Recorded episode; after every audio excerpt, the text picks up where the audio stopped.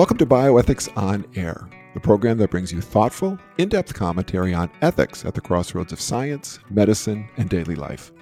I'm Joe Zalot, your host. We are a broadcast of the National Catholic Bioethics Center in Philadelphia. This is part two of my interview with Jonathan Berry. In part one, John and I discussed the Biden administration's federal vaccine mandate, as well as the legal and constitutional challenges it faces. In this interview, John and I discuss the impact of COVID vaccine mandates on individual Americans. We address religious and conscience objection, what federal law requires and does not require with regard to seeking a religious or conscience exemption, and what people can do if they face termination from employment if they refuse a vaccine. All right, like to um, move from the macro down to the micro. Mm-hmm, so we'll move mm-hmm. from the federal vaccine mandate down to real questions that that individual people have, and and some of these questions are coming from questions that we get. Um, yes, I'm sure you get this all our, the time. Absolutely. Yeah, yeah we're, we're, we have gotten a lot. It's it's kind of slowed down, which I don't know if that's a good thing or a bad thing, but um, uh-huh. it was crazy all summer. So, John, many individuals um, have expressed to us and, and maybe to you and to others as well. They've expressed objections to accepting one of the current uh, COVID-19 vaccines for religious and or conscience reasons. Mm-hmm. Now, we've had we've been having this discussion at the NCBC for a while about you know religious conscience and, and the distinction between them and even the mm-hmm. similarities mm-hmm. between them. From a legal perspective, what can can you tell us? Can you speak a bit about religious and conscientious objection? Are they the same thing legally or are they distinct? That's a it's a it's a great question. Um, they are generally speaking, um, uh, the law does treat them as distinct categories. Um, okay.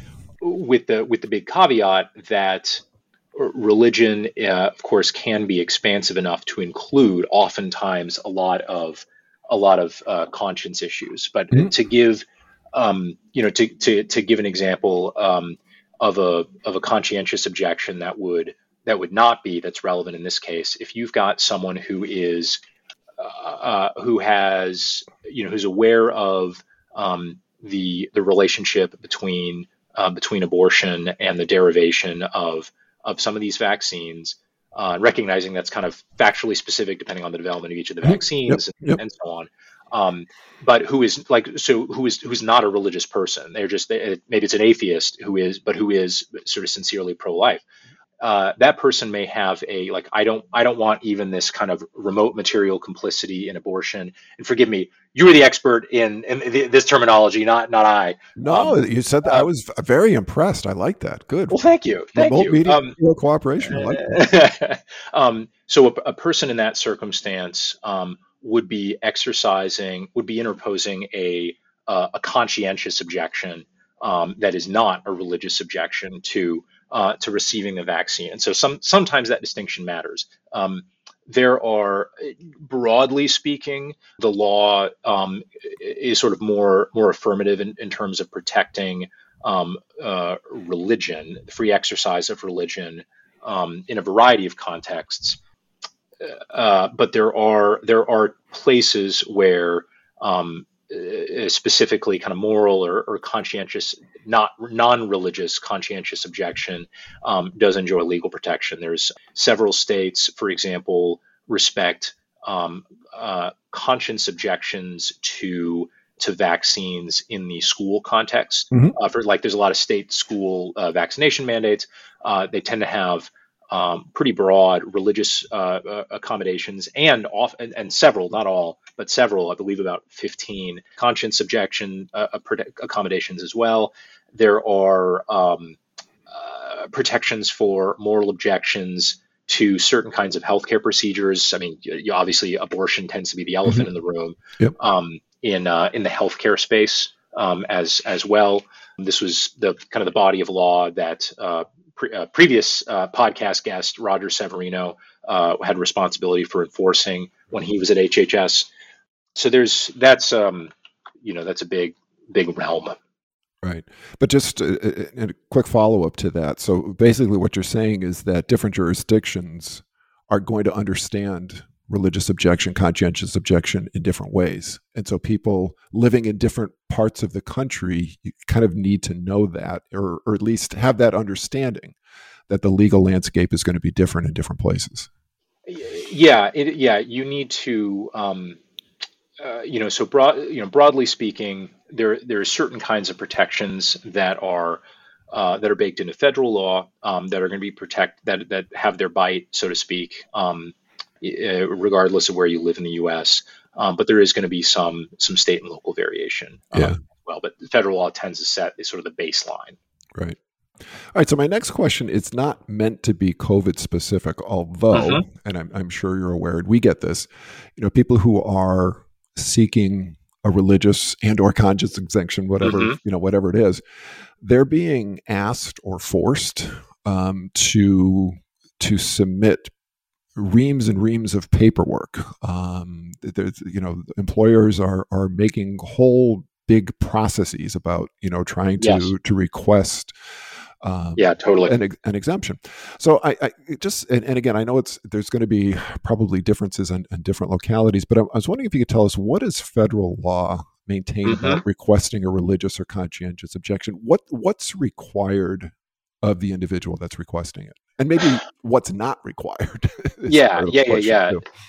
So let me let me let me start by saying so this is. Um, I think the, the law I probably best for me, most useful for me to talk about is uh, Title VII. Uh, so, so, this is this is the big federal anti-discrimination law for employment, um, which is a, the place where often the, um, you know the rubber is really going to meet the road. You know, get the jab or lose your job, like that kind of that kind of thing. But again, this is this this obviously this predates this law from 1964 predates um, uh, COVID. Um, Title VII requires accommodation of not just religious uh, belief, but also observance or practice um, so, uh, and requires employers to make deviations or changes or you know called accommodations from what otherwise might be neutral generally applicable workplace policies uh, uh unless doing so would would impose what's called an undue hardship uh, mm-hmm. on the employer so classic example would be for uh, sort of days off for religious observance so um, and I'll use just because it's a little it's a little cleaner. You know, the the Sabbatarian faiths. So um, you know, an observant Jew or a Seventh Day Adventist um, who who may have very strict uh, bound in, in, in religion um, mm-hmm. observance to you know not abstain from work sundown to sundown, Friday to Saturday, um, or something like that. Um, there's a lot, and I think sort of uh, Adventists I think have, have often been the ones litigating this. there's a lot of case law under Title VII uh, enforcing the obligation of employers to to accommodate that kind of schedule, even though that may sometimes come at a cost. Um, you know, if I'm depending on my my my business, I may need a certain amount of staffing Friday night, Saturday during the day, uh, and uh, I may have to kind of rotate schedules to accommodate a, uh, a Sabbatarian employee, something something like that. And this and this can also be this can be for for for Catholics or other Christians who, uh, who have also got a, a, strong, maybe not as ironclad. You you you would know. I I'm still figuring this out myself. Uh, obligation to to abstain from work on Sundays. I think uh, we're all trying be, to figure that one out. Well, yeah, I, yeah. I, struggle right, with that one. Yeah, no, no kidding. Um, uh, but you know that can even even though at least my my limited understanding as a, as a Catholic layman is that there is you know there's uh, you know there's an obligation to to to, to keep this the Lord's Day holy um, doesn't you know does it's not necessarily like an iron rule um, uh, in in the Catholic teaching that thou shalt not work um, on on Sundays for uh, for example. But even so that um, that command that's not exactly an iron rule um, could still be the source of a religious accommodate uh, objection that needs accommodation under federal law. So when uh, accommodation though it is it is under the law it's supposed to be a two-way street. Um, it's not simply like religion is not supposed to be and is not recognized as this trump card. You just put it on the table and boom you get whatever you want. Um, that's that's not how the law works nor nor should it should it be how it works. Um, uh, instead you know generally speaking the, the employer's got to have notice and it, they can either uh, you know receive it from the employee or kind of figure it, just kind of infer it from the circumstances um, that uh, I as an employee have a have kind of a a specifically religious belief or practice which requires some kind of deviation, some kind of change from whatever the norm is uh, in the in, in the policy. Um, there is then um, and then kind of both parties, both the employer and the employee, are under an obligation to like to kind of oversimplify to be reasonable. Um, and so it's be you know be the the the employer doesn't have to offer an unreasonable accommodation, saying, hey, if I would you know at one extreme, um, like I guess I'm going to have to shut down my business to accommodate you. That's it's a little silly, but that that that would not be a reasonable accommodation. But the employer doesn't necessarily have to offer the uh, the employee uh, his or her kind of preferred accommodation, so long as that accommodation is reasonable, meaning it um, it it sort of eliminates the burden on uh, religious exercise even if it's not necessarily the accommodation that the employee wants. Um, uh, when it comes to the very, I think the very specific issue of of kind of documentation, right? Of of, kind of what uh, the the employer uh, is allowed to, the employer is allowed to make um, sort of reasonable, that is, kind of non-harassing um, inquiries into not the not the validity um, of the employee's uh, belief that no no inquisition, right? Um, but um, the employer can look at uh, can kind of make reasonable um, requests to evaluate the sincerity um, of that religious belief. Do you? I'm not going to evaluate whether your professed religious belief is true or not. Um, you know, your typical employer not competent to make that make that evaluation, but I am going to look at. I need to know um, so I understand whether I actually have a duty or not to accommodate you. I need to know, like, do you actually hold this belief? Like, do you sincerely hold it? And and you know, sometimes that can be inferred from circumstances, um, and and sometimes it can be negated or, or at least called into question. So, you know, an example of I've been I, have been kind of chugging along. Uh, an example that the um, there's a great, kind of detailed guidance from the Equal Employment Opportunity Commission published in the uh, the last days of the Trump administration, talking about uh, accommodation of religion. They give an example of someone who has been uh, he's been in a workplace, he's been in a union, and unions have similar uh, duties under Title VII. Uh, been in, he's been in a union in his workplace for 14 years. Um, union, you know, raises their their dues a little bit, um, and and the employee, the mem- union member responds by saying, um, I have a religious objection to paying dues to a labor union.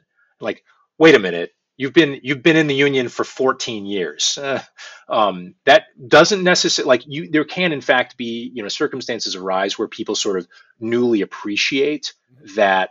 Uh, the potential ethical or religious issues implicated here, and I think you're probably seeing this a lot with COVID and vaccines. Like oh, absolutely are are learning about yeah um, the that that link um, the it's kind of the, silver lining of this whole thing is people are becoming people are getting educated, educated about that yeah, yes absolutely. yes uh, and, and, so that's um, you know that's that that that's an important issue but an employer has to an employer's got to be got to be reasonable. It doesn't and and doesn't and can't necessarily insist on a like a specific form of information. It just has to be uh, information that objectively will tend to show that yeah this is a this is a sincerely held religious belief. So can't require you know the the an employee to, to put it in a catholic context an employer can't hand the employee you know here's what here's what your pope has said um, and to like rebut this or submit. Um, like Which that's not has happened. I, happened. I, believe it. And that's and and that's kind of i mean that, that that's kind of the the approach that the we were talking earlier about the governor of new york that she's taken um, uh, uh, as in, in the context of their vaccine mandate. Um, so you, you, you can't you can't require some specific form of evidence, but you can require um, if there's like a reason to question the sincerity of, of the belief, um, you can you, you can ask for kind of corroboration uh, that this is actually what you believe. That just begs the question uh, that that mm-hmm. came out in a sort of a negative way. I don't mean it that way, but that begs uh, kind of my first follow up question is what information then can an employer and maybe you know including government in that what what legally can they ask for with regards to religious or conscience exemptions? Because that's so, the question we get. It's it's you know I, I, think you're right with the you know certainly an employer has a right to to um, kind of examine the sincerity of someone's beliefs. But then when we're, I mean, people will send us the, you know, the, the vaccine mandate forms that their employers are giving them, and they are pages upon pages upon pages asking them yes. to write this, you know, write, you know, write essays about their life and their belief and everything else. So, so where's, I guess the question is, where's the balance? Yeah, yeah, and that, and, and some of those um, kind of burdensome requests, like really, um, in, in, in my view, could, and it's all fact specific, but it, it could be a um, really kind of a burden, on, like or or or sort of pretextual. Like this is, I'm looking for reasons to not give you what you're what you're asking for. That's that's potentially a problem under the law. Like there may be a kind of of of sort of anti-religious animus um, or bias uh, there, which is itself um, you know an impermissible motive for an employer to take action under under Title 7 Um, so that you know that's there's there's that kind of issue. The or it may simply be an un an unreasonable ask. I think the I think the courts right now are. This has been like historically this has been a relatively quiet or comparatively quiet area of the law. It's really just the depth and breadth of you know the kind of the flood of of of controversy over this um, is really I think forcing courts to grapple with this a lot more. Kind of at what point does um, like a documentation request substantiating your your religious accommodation request uh, uh, what t- at what point does that employer burden that paperwork obligation whatever does that become unre- just kind of unreasonable in itself um, the the other thing I would say is so they they they, can inquire sort of upon uh, kind of adequate suspicion or whatever um, as to sincerity. They can also kind of relatedly, um, they can look at whether this is a specifically sincerely religious belief. Because like title title 7 uh, only or religious exercise T- uh, title 7 um, does not have um, a protection for kind of i don't know moral objection or something like that. And it would be candidly be kind of tough to figure out how to even write that law. Um, uh, but um, you would have, and and I, I think I think the reality, of course, is these are pretty. Some of these are pretty nuanced distinctions and questions. Like I may have a, you know, someone someone may have, like a Catholic, for example, could have could could ultimately come to the conclusion that uh, he or she doesn't want to uh, receive the vaccine uh, for reasons that you could characterize, you, you, might be able to characterize as uh, as religious, relating, for example, to objections or concerns con- concerning the nexus with abortion, um, but may also have kind of additional prudential concerns. Uh, for uh, for example, and it's a prudence that is informed by religious conscience. Is it um, is that does that continue to be an exercise of religion in ways ways that the laws recognize? I don't know. Um, uh, so it's and and I think you can safely assume your typical sort of HR professional administering some vaccine po- uh, policy may or may not be really sensitive to the nuances here. Um, that's just not, you know, if your if your ordinary job is to kind of administer payroll and um, and, and, kind of enforce uh, kind of basic anti-discrimination protections, kind of the common purview of a lot of HR offices, this is getting pretty nuanced. Yeah. I got to think there's going to be a lot of law school papers and probably, uh, you know, doctoral dissertations in the future, um, trying to figure out all of this stuff. oh forward. yes, goodness yes. Yeah, um, there it's uh, a lot of lot of publications, a lot of ink spilled. Um, uh, no, no question. Yeah.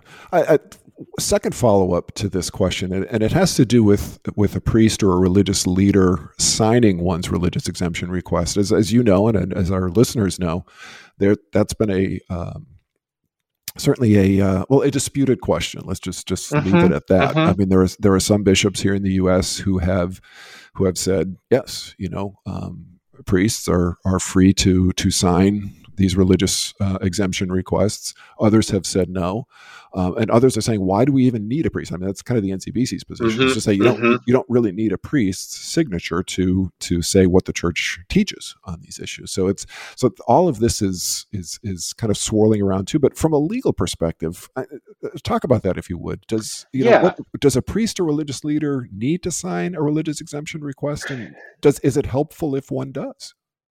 Right, right. So the first on the on the first one, I, I, I think it is likely the case.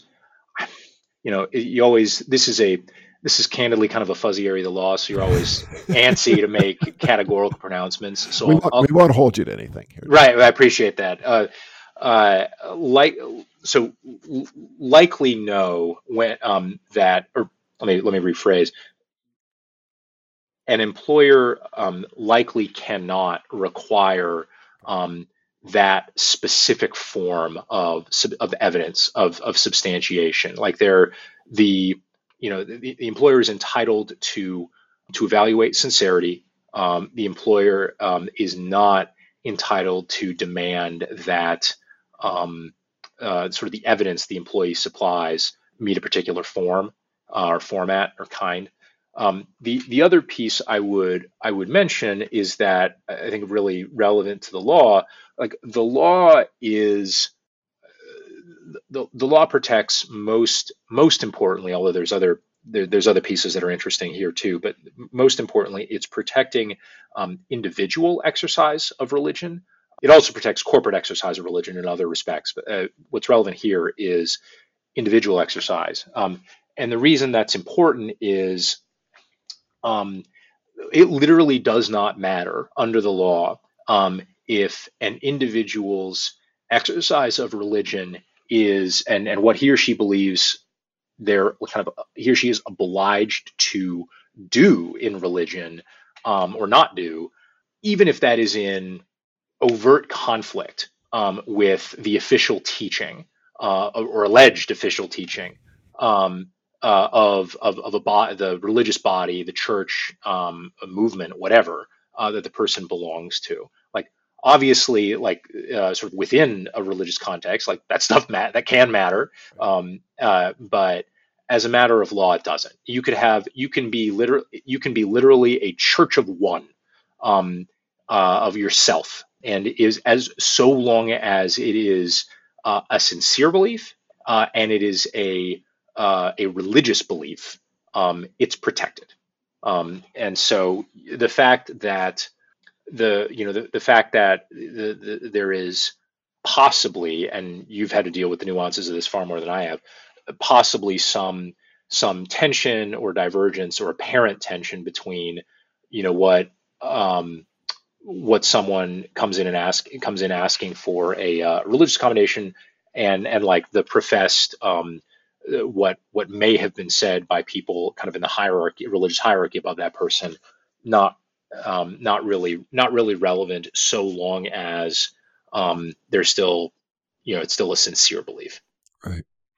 All right. So here's the money question. Mm-hmm. This this our our everything we've been talking about kind of leads me to this question. So the NCBC fields calls, we field emails through our 24 hour consult service. Um, we get these calls, emails from people whose request for a religious or a conscience exemption has been turned down, mm-hmm. and they now face termination from their jobs. They ask us what to do. What advice um, would you offer these people f- from, obviously, from the legal perspective? Mm-hmm. So here, um, uh, you know, obviously every every situation is different, um, and and I you know I can't offer anyone personal legal advice over a podcast. Uh, uh, Please do not take it. Well, actually, not legal advice.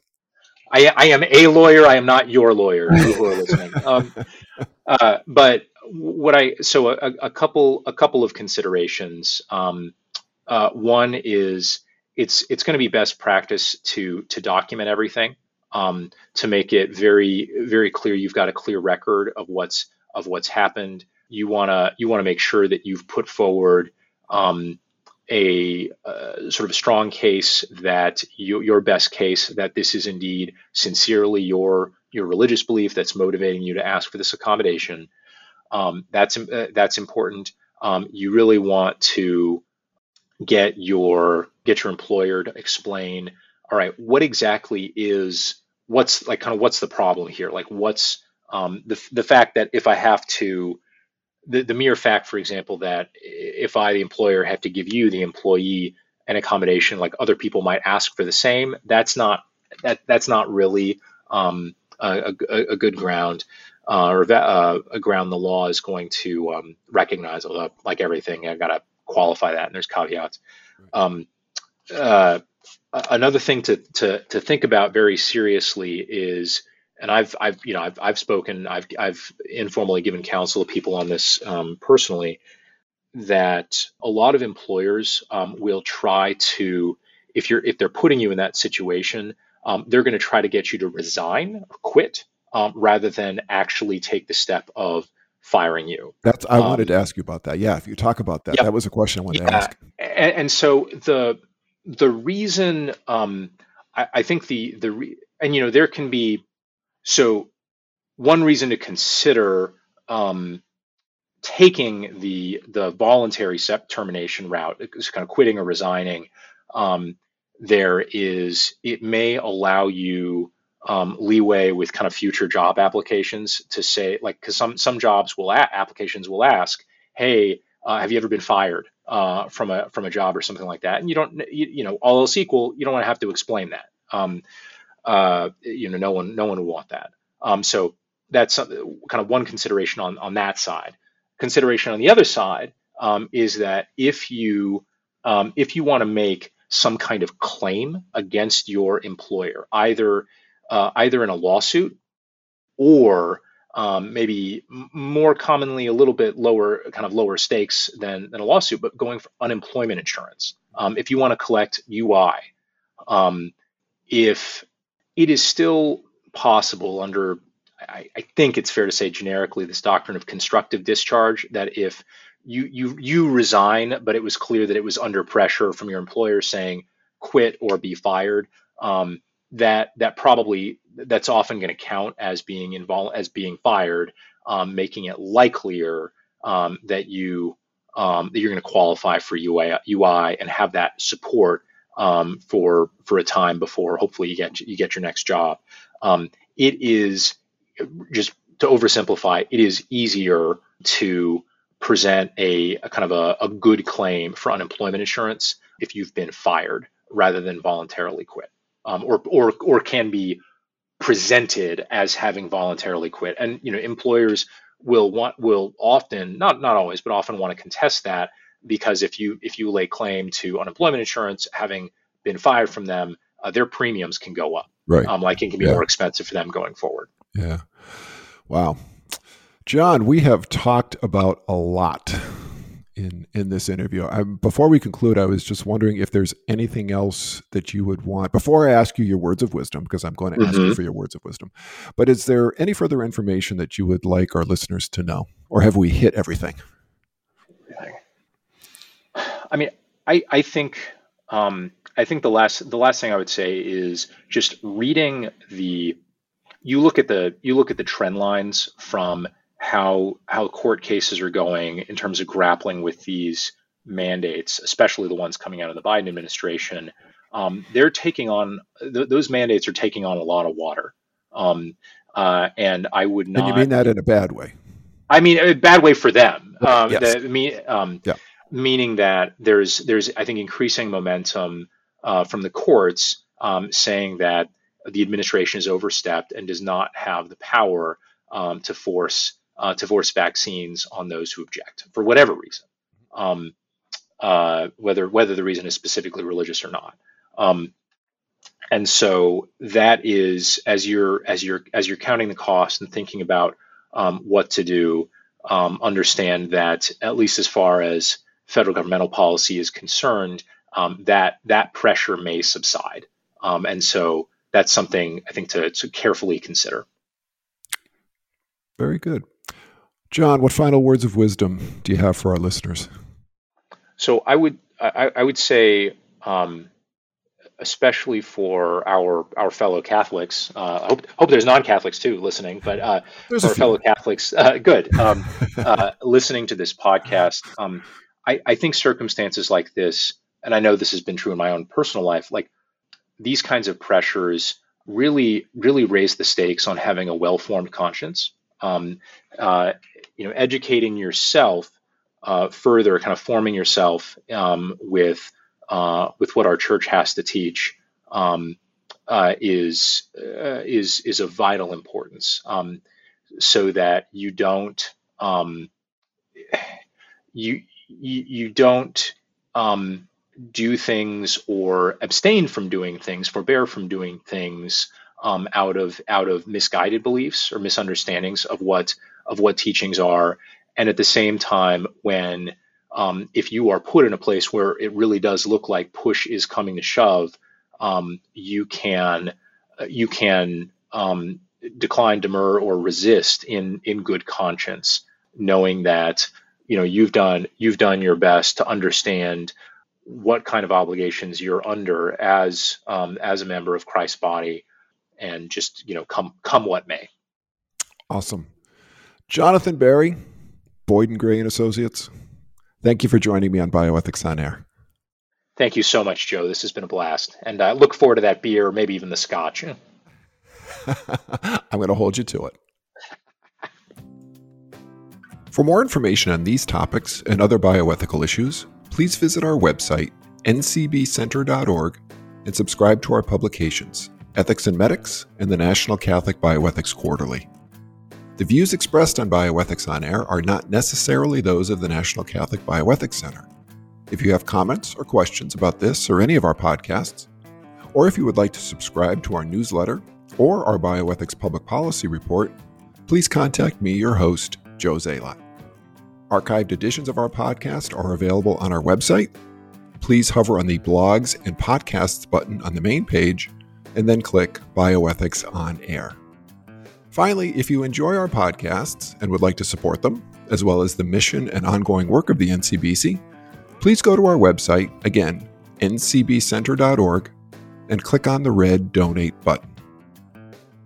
Thank you for listening, and may God's peace be with you.